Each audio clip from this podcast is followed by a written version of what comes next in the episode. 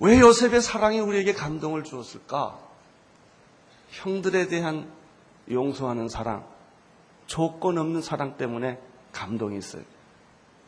조건 있는 사랑은 감동이 없습니다. 조건 없는 사랑, 사랑할 수 없는 사람을 사랑하고 사랑할 가치가 없는 사람을 사랑할 때 눈물이 나고 가슴이 따뜻해지고 어쩔 줄을 몰라. 이게 하나님의 사랑. 또 하나 유다입니다. 사실은 야곱의 넷째 아들 유다가 요셉을 애고로 팔았던 장본인 아닙니까? 감옥 우물가에 들어가 있는 그 요셉을 죽이지는 말고 그냥 팔아버리자라고 그 주선을 했던 사람이 바로 이 사람인데 이 유다가 지금은 동생 베냐민을 위해서 이렇게 이렇게 이야기를 합니다. 내 내 생명을 다 바꿔서라도 이 아이를 살려주십시오. 이런 그 유다의 간청, 유다의 중보 기도를 듣고 또 우리 마음이 놓아요. 하, 참 어쩌면 저럴 수가 있을까?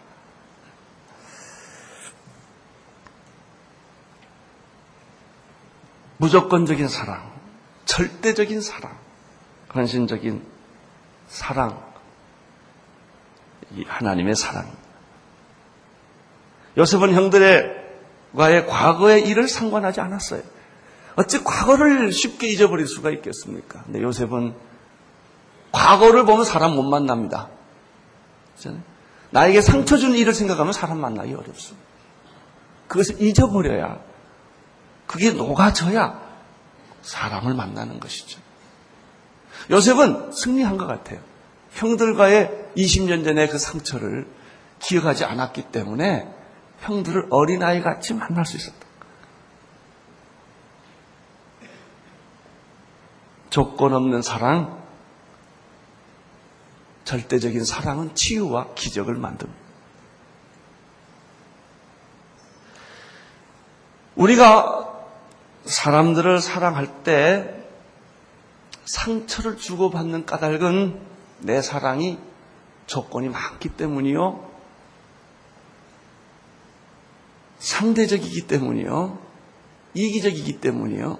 감정적이기 때문에 상처를 내가 받고 상처를 주는 것입니다. 나는 여러분의 사랑에 상처가 없기를 축원합니다. 여러분의 사랑에 상처가 없이 그것이 기적을 만들고 치유를 만들고 죽었던 사람을 살리고 절망했던 사람을 끌어내고 희망 없던 사람에게 힘에게 희망을 불어넣는 그런 사랑이 되기를 축원합니다. 여러분이 가만 보세요. 부모 치고요. 자기의 아이를 사랑하지 않는 부모가 어디 있어요? 그런데 어떤 자녀는 부모가 자기를 그렇게 사랑하는데 상처를 받아요. 부모한테. 왜 그럴까요? 사랑하지 않는 것이 아니라 부모의 이기적인 사랑 때문에 그 이기적인 사랑을 애들이 먹으면 병들어 버리죠. 한쪽으로는 사랑하지만 한쪽으로는 괴롭히는 거예요, 이게. 정말 예수님의 사랑으로 애들을 사랑해야 아이들이 상처를 안 받아. 나는 그런 사랑을 여러분 자녀들에게 하기를 축원합니다.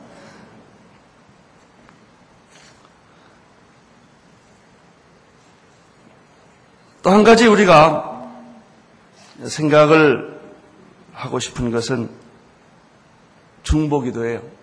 유다에게서 배우는 것. 동생 베냐민의 위기를 보면서 형, 배다른 형이죠. 유다는 요셉 왕에게, 요셉에게 찾아가서 아주 뭐, 헌신의 힘을 다해서 안 됩니다. 베냐민은 안 됩니다. 나를 종으로 삼으십시오. 나를 불모로 삼으십시오. 이렇게 말했다는 거예요. 사실 마음이 없었다면요, 유다가 체면으로 그렇게 했다면 요셉이 no 했을 때 그걸 핑계로 삼아서 물러설 수도 있어요. 우리가 대개 그러지 않습니까?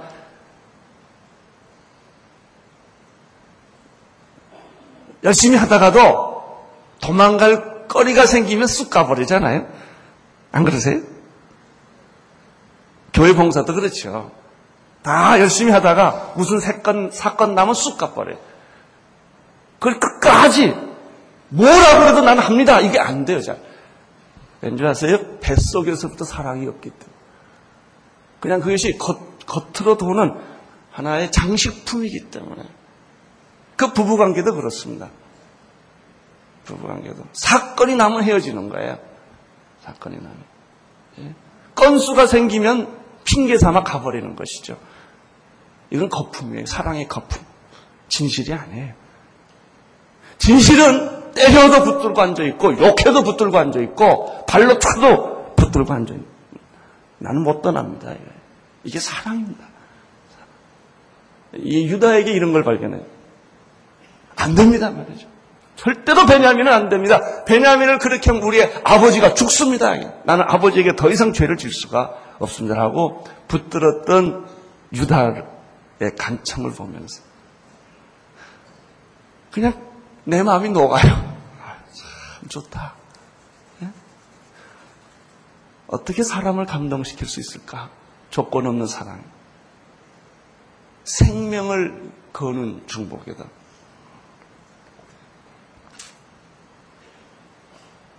죽음을 각오하는 기도. 여러분, 우리의 기도를 그렇게, 우리가 기도를 그렇게 많이 했고, 새벽 기도도 나오고, 철학 많이, 기도의 양이 많이 있었음에도 불구하고, 우리 기도가 능력이 없었던 것은 생명을 걸지 않았기 때문에. 습관적인 기도, 연불 같은 기도를 계속했기 때문에. 나는 희생할 것을 내가 희생하고 손해보는 일은 절대로 하지 않고 좋은 것만 자꾸 생각하기 때문에 이런 일이 생기는 것이죠. 겟세마의 동산에서 예수님의 기도는요, 피가 땀이 되는 기도였고, 얼마나 그 기도가 심각했는지 천사가 와서 도와주는 기도였다. 여러분 정말 한번 이런, 이런 기도를 해본 적이 있으세요? 생명을 거는 기도. 조국을 주시든지, 죽음을 주시든지, 민족을 위해서 기도할 때도.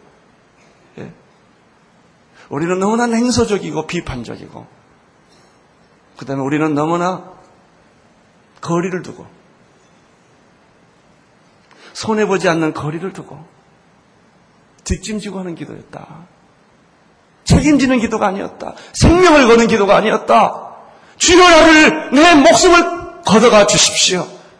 그리고도 이 민족을 구원해 주십시오. 이 모세의 기도, 바울의 기도.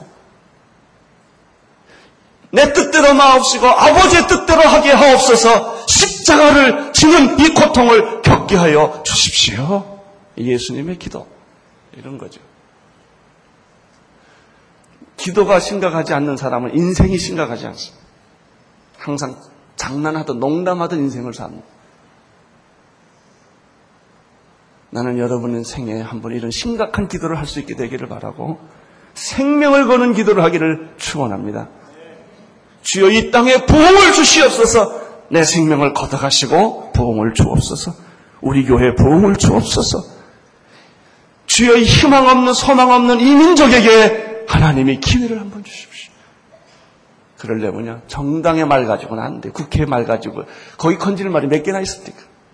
하나도 대통령의 말, 뭐 장관의 말, 국회의원의 말, 당수의 말, 거기에 무슨 진실이 있어요? 생명을 걸지 않는데 무슨 진실이 있어요? 나는 여러분들이 생명을 거는 기도를 할 수 있게 되기를 축원합니다. 주여, 내 사랑의 질이 변하게 도와주시고, 내 사랑의 내용이 달라지게 도와주시고, 예수님의 사랑으로 사람들을 사랑하는 마음도 주시고, 내가 생명을 바꾸는 기도를 하게 하여 주옵소서. 이것이 우리가 어저께 나누었던 말씀이에요. 오늘, 오늘 하나님 우리에게 주시는 새로운 주제는 섭리입니다. 섭리. 경륜. 하나님의 섭리와 경륜. 이것이 하나님이 오늘 본문에서 우리에게 주시는 말씀입니다. 요셉이 유다의 그런 간청을 듣고 더 이상 버티지를 못합니다. 예, 참 재밌는 겁니다. 유다가 그렇게 나, 를 불모로 잡으십시오. 베냐민은 안 됩니다라고 끝까지 물고 늘어지니까 요셉이 거기에서 드라마를 포기해버립니다. 더 이상 쇼를 할 수가 없게 됐어요. 그것이 1절, 2절의 말씀이에요. 1절, 2절 읽어주십시오. 시작. 요셉이 시정하는 자들 앞에서 그 정을 억제하지 못하여 소리질러 모든 사람을 자기에게 물러가라 하고 그 형제들 자기를 알리니 때 그와 함께 한지라 없었더라. 요셉이 방송된 것 아니 애굽 사람에게 들림에 바로의 궁중에 들리더라. 사랑 앞에 무너지는 요셉의 모습 보죠. 여러분 진실은 이렇게 무섭고 사랑은 이렇게 무섭고 희생하겠다는 것은 이렇게 무서운 거예요. 요셉이 더 이상 드라마를 할 수가 없었어요. 그게 크라이막스였어요. 나는 여러분의 진실이 여러분의 삶의 크라이막스가 되기를 바랍니다. 요셉이 그냥 더 이상 그 북받치는 감정을 어쩔 수 없어서 부하들을 다 내보내고 형들 앞에서 어린애같이 그냥 방송되고 그럼 형님 막 울어요. 여러분의 남편이 부인의 진실 앞에서 이렇게 방송되고 가는 축복이 되기를 바랍니다. 여러분의 자녀들이 부모의 사랑 앞에 이렇게 대성통곡하는 이런 날이 오기를 축원합니다.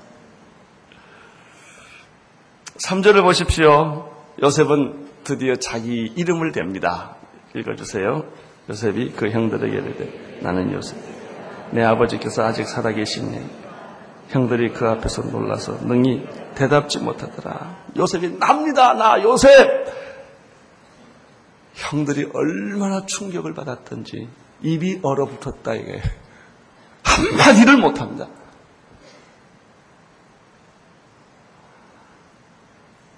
충격받은 형들 앞에서 요셉은 계속해서 자기를 이야기를 합니다. 4절 요셉이 형들에게 이르되 내게로 가까이 오소서 그들이 가까이 가니 나는 당신 아우 요셉이 당신들이 애굽에서 판 가까이 오라고 말합니다. 그리고 바로 당신이 나를 애굽으로 팔았던 그 장본인 요셉이 납니다라고 말하는 것이죠. 그런 말을 할수록 형들은 더 입이 굳세게 다물어지죠.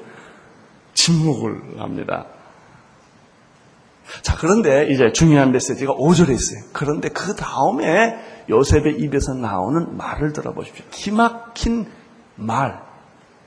기막힌 해석이 5절에 나옵니다. 5절을 보십시오. 시작. 당신이 나를 이곳에 팔았으므로 근심하지 마소서. 한탄하지 마소서. 하나님이 생명을 구원하시려고 나를 당신들 앞에 보내셨나이다. 형들이 요셉을 애굽으로 팔았던 것은 사실인데 요셉은 이렇게 해석을 합니다. 형들이 나를 애굽에 팔아 넘긴 것은 당신들이 어떻게 보면 나를 미워하고 시기하고 실수로 한 것이지만 거기에 하나님이 개입했습니다. 이렇게 해석을 하는 거예요. 그것은 하나님의 섭리였고 계획이었고 경륜이었습니다라고 하는 이런 엉뚱한 해석을 요셉이 탁 던집니다. 자, 오늘 우리가 배워야 할 메시지가 여기 있습니다. 이 기가 막힌 거예요. 자, 조금 더 보십시오.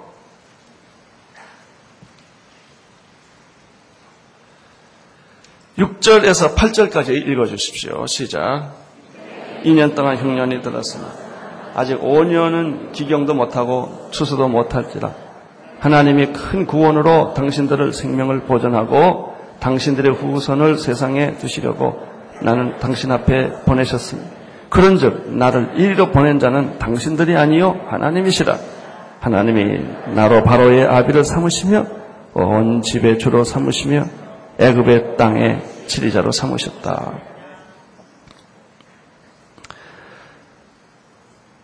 요셉은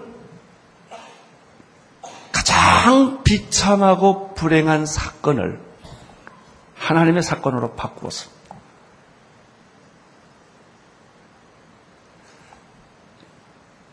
견딜 수 없는 사건. 죽이고 싶은 사건, 가루로 만들어버리고 싶은 그런 형제지간에 일어난 사건인데 이걸 축복의 사건으로 바꾸었어요. 할렐루야. 이것이 믿음입니다. 이게 꿈이요. 꿈을 가진 사람이요. 이거 믿음을 가진 사람이. 난 이것을 보면서 어떤 희망이 있느냐? 남북의 우리의 불행은 하나님의 축복의 도구가 될 수 있다. 여기까지 믿음이 생겨요. 저주가 축복이 되고 불행한 사건이 축복의 사건으로 바뀔 수 있구나 하나 사실을 여기서 배웁니다. 요셉의 해석은 좀 더 확실해집니다. 지금이 흉년 2년째인데 계속해서 앞으로 흉년은 5년이 더 계속될 것이다. 하나님은 이것을 아시고 자신을 애굽으로 당신들의 손을 빌려서 애굽으로 나를 보내어 애굽의 최고의 권력자, 실력자가 되게 만들어서 우리 아버지와 형들을 보호하게끔 하는 하나님의 섭리가 여기 있었다고 요셉은 해석을 합니다. 그런데 어떻습니까? 억지 아닙니까? 난 아무리 봐도 억지야, 이게. 이, 게 이것이 말이죠. 자연스러운 해석이 되기가 어려워요. 믿음이 아니면 이렇게 해석하기가 어려워요. 우리가 보통 정상적인 사람, 상식적인 사람, 본능을 가진 사람, 인간이라고 하면 이런 해석은 불가능한 거예요. 그래요.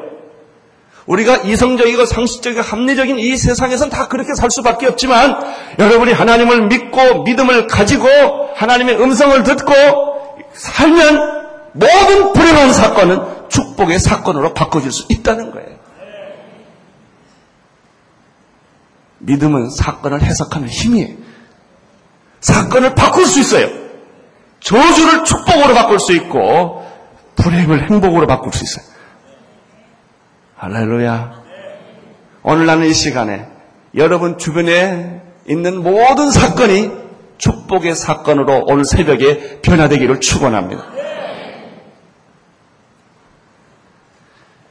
아, 이것이 섭리입니다. 섭리. 하나님의 섭리.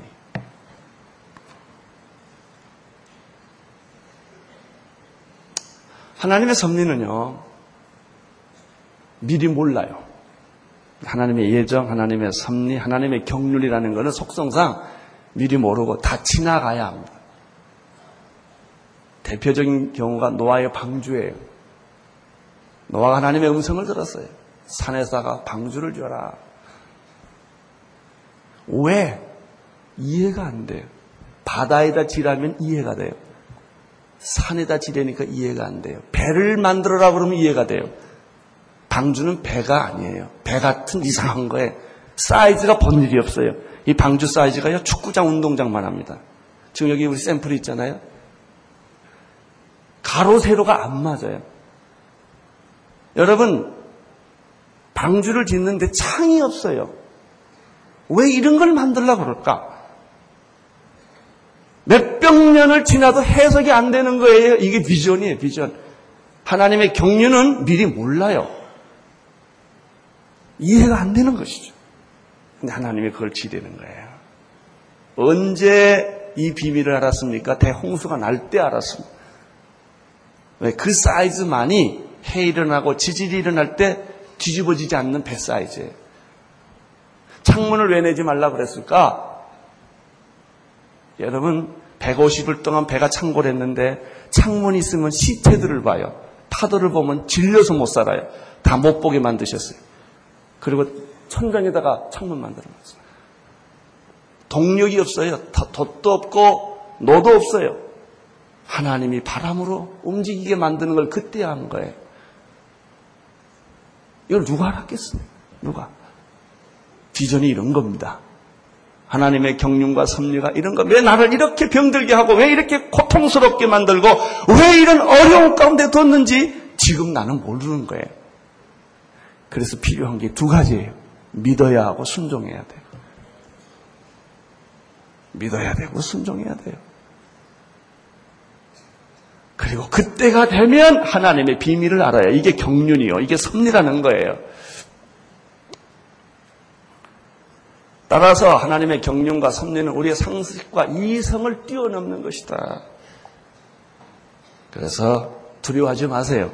이해가 안 돼도 괜찮아요. 사람들이 동의를 안 할 겁니다. 아니, 산에다가 방주를 짓는데 누가 동의를 하겠습니까? 미친 영감이라고 그러지. 미쳤다는 소리 한 번도 못 들은 사람들이 이상한 사람들이요. 너무나 정상적으로 사시니까.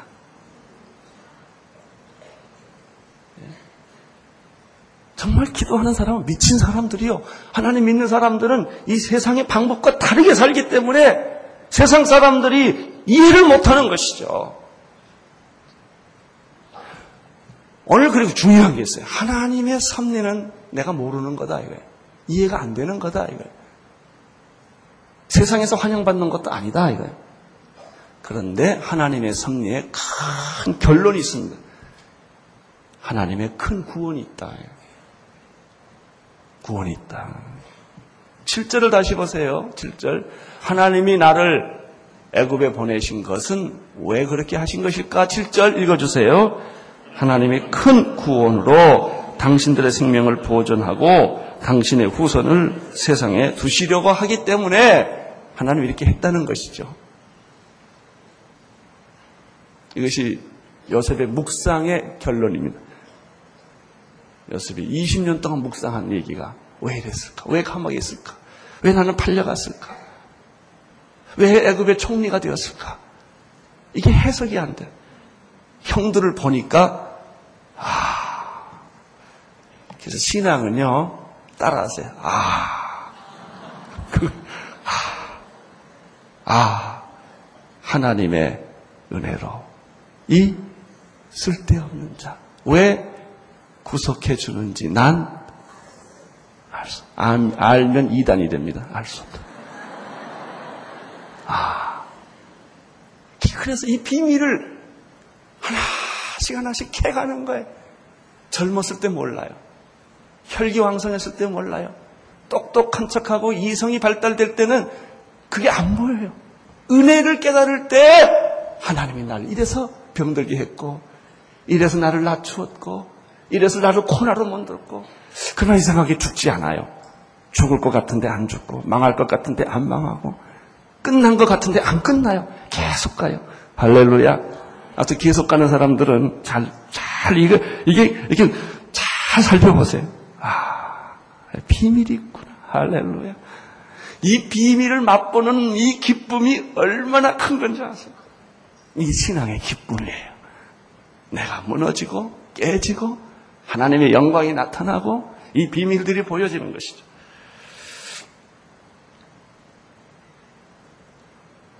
이것이 요셉의 역사 이해입니다. 세상의 역사 이해와 얼마나 다릅습니까? 자, 요셉은 형들에게 팔려 애굽으로 갔지요. 보디발의 아내에게 권역을 치루어서 감옥에 갔지요. 긴 세월 동안 침묵으로 보내야 했었죠. 그것이 결코 그 인생을 끝장내는 사건이 아니었다는 데 문제가 있습니다. 그러면 하나님 왜 애굽의 총리 대신으로 만들어 주셨을까? 간단합니다. 사실은 형들을 보호하기 위해서라고 대답했지만 그 뒤에 더 깊은 해답이 숨겨져 있어요. 아브라함의 하나님, 이삭의 하나님, 야곱의 하나님의 약속을 이루기 위하여.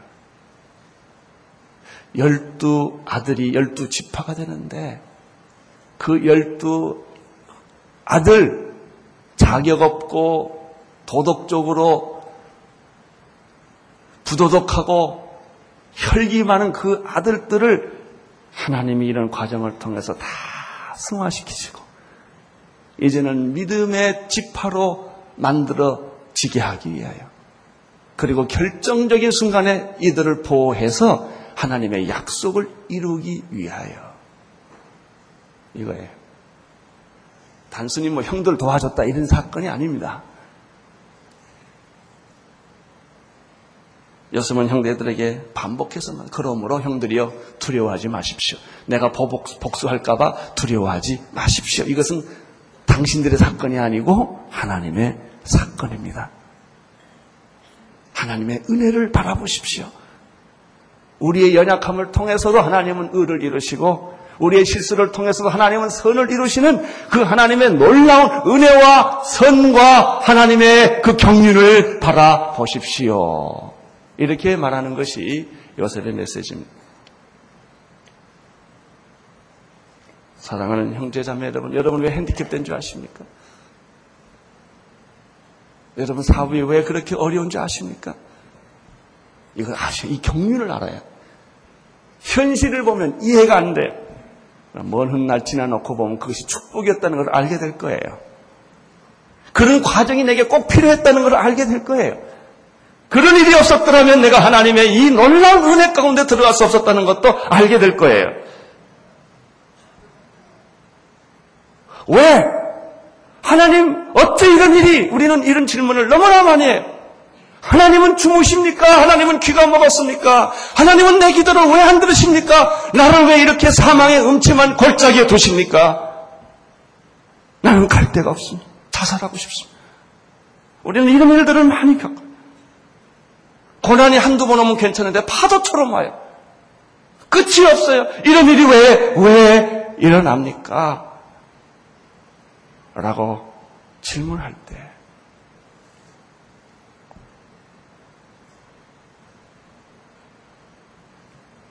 여러분 여기서 여러분이 하나님의 경륜과 섭리와 구원을 바라보셔야 합니다.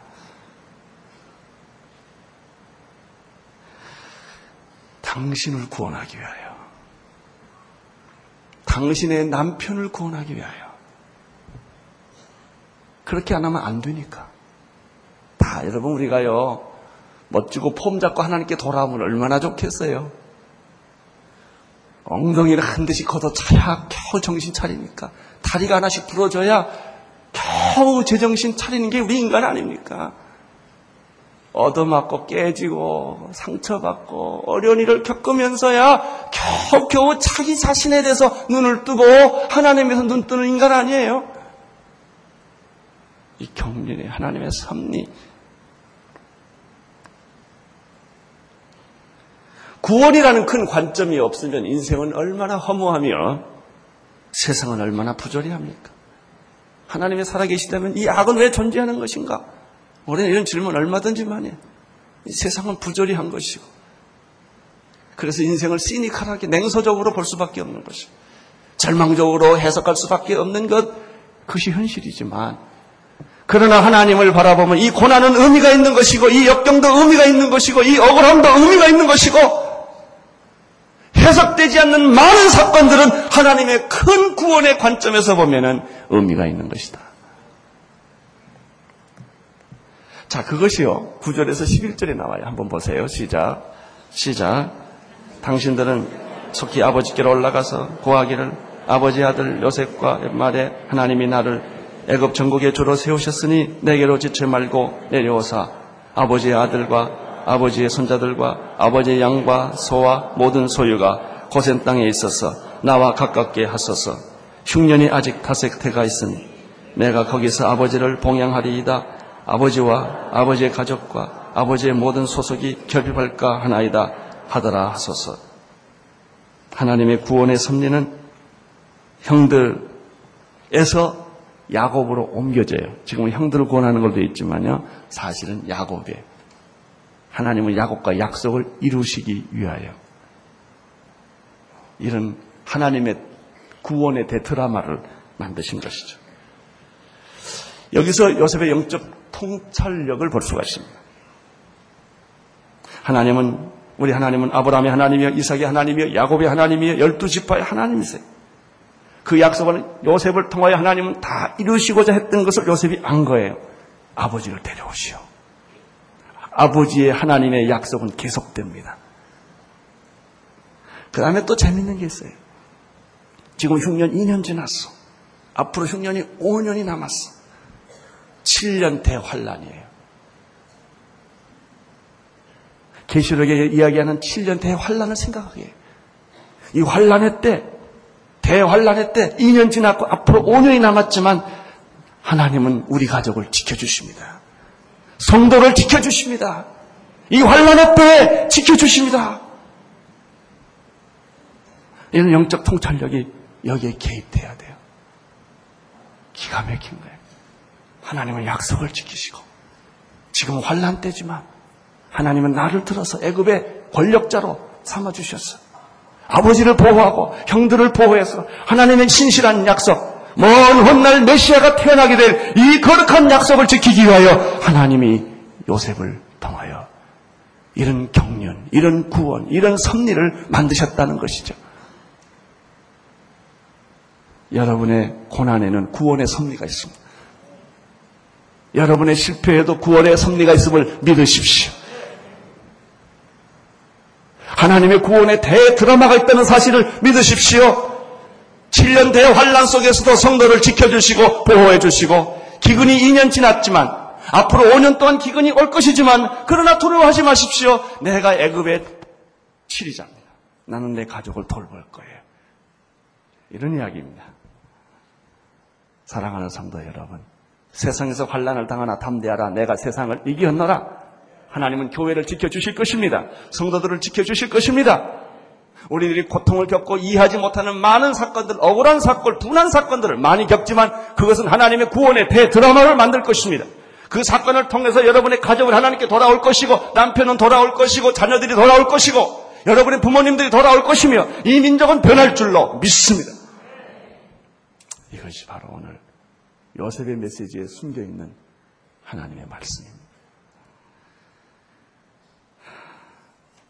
요셉은 두 가지 관점에서 해석을 했어요. 구원론적인 관점에서 해석을 했고 종말론적인 관점에서 해석을 했다. 이해되지 않는 사건. 두 가지 관점.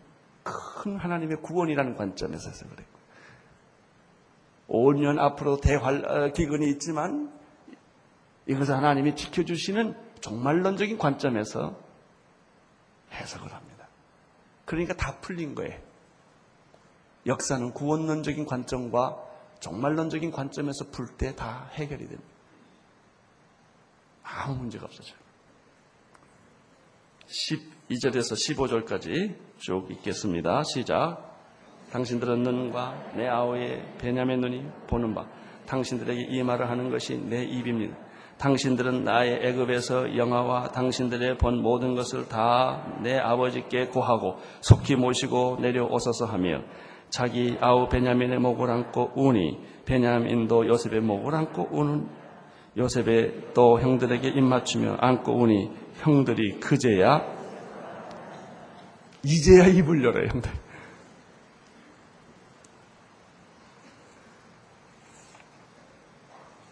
오늘 나는 여러분들이 하나님의 비밀을 깨닫고 입을 열게 되기를 축원합니다. 그리고 여러분의 부딪힌 모든 고난을 감사하기 시작하십시오. 감격, 기쁨, 충만함이 우리에게 있을 줄로 믿습니다. 하나님은 우리 교회를 통해서 사도행전 교회를 만드시고 우리 한 사람 한 사람을 통해서 요셉의 삶을 살게 해주시고 축복의 삶을 시작됩니다. 이제 형들에게서 관점은 아버지 야곱에게로 옮겨집니다. 기도하겠습니다. 하나님 아버지, 내가 실패하고 병들고 고난 가운데 있는 사건이 해석되게 하여 주옵소서. 저주와 같이 느껴지는 억울한 사건이 축복의 사건임을 알게 하여 주옵소서. 기막힌 기근 앞에서도 풍성한 음식을 주시고 불투명한 미래가 확실한 미래로 보여주시는 하나님을 찬양합니다. 영광을 받아 주옵소서. 예수님 이름으로 기도드립니다.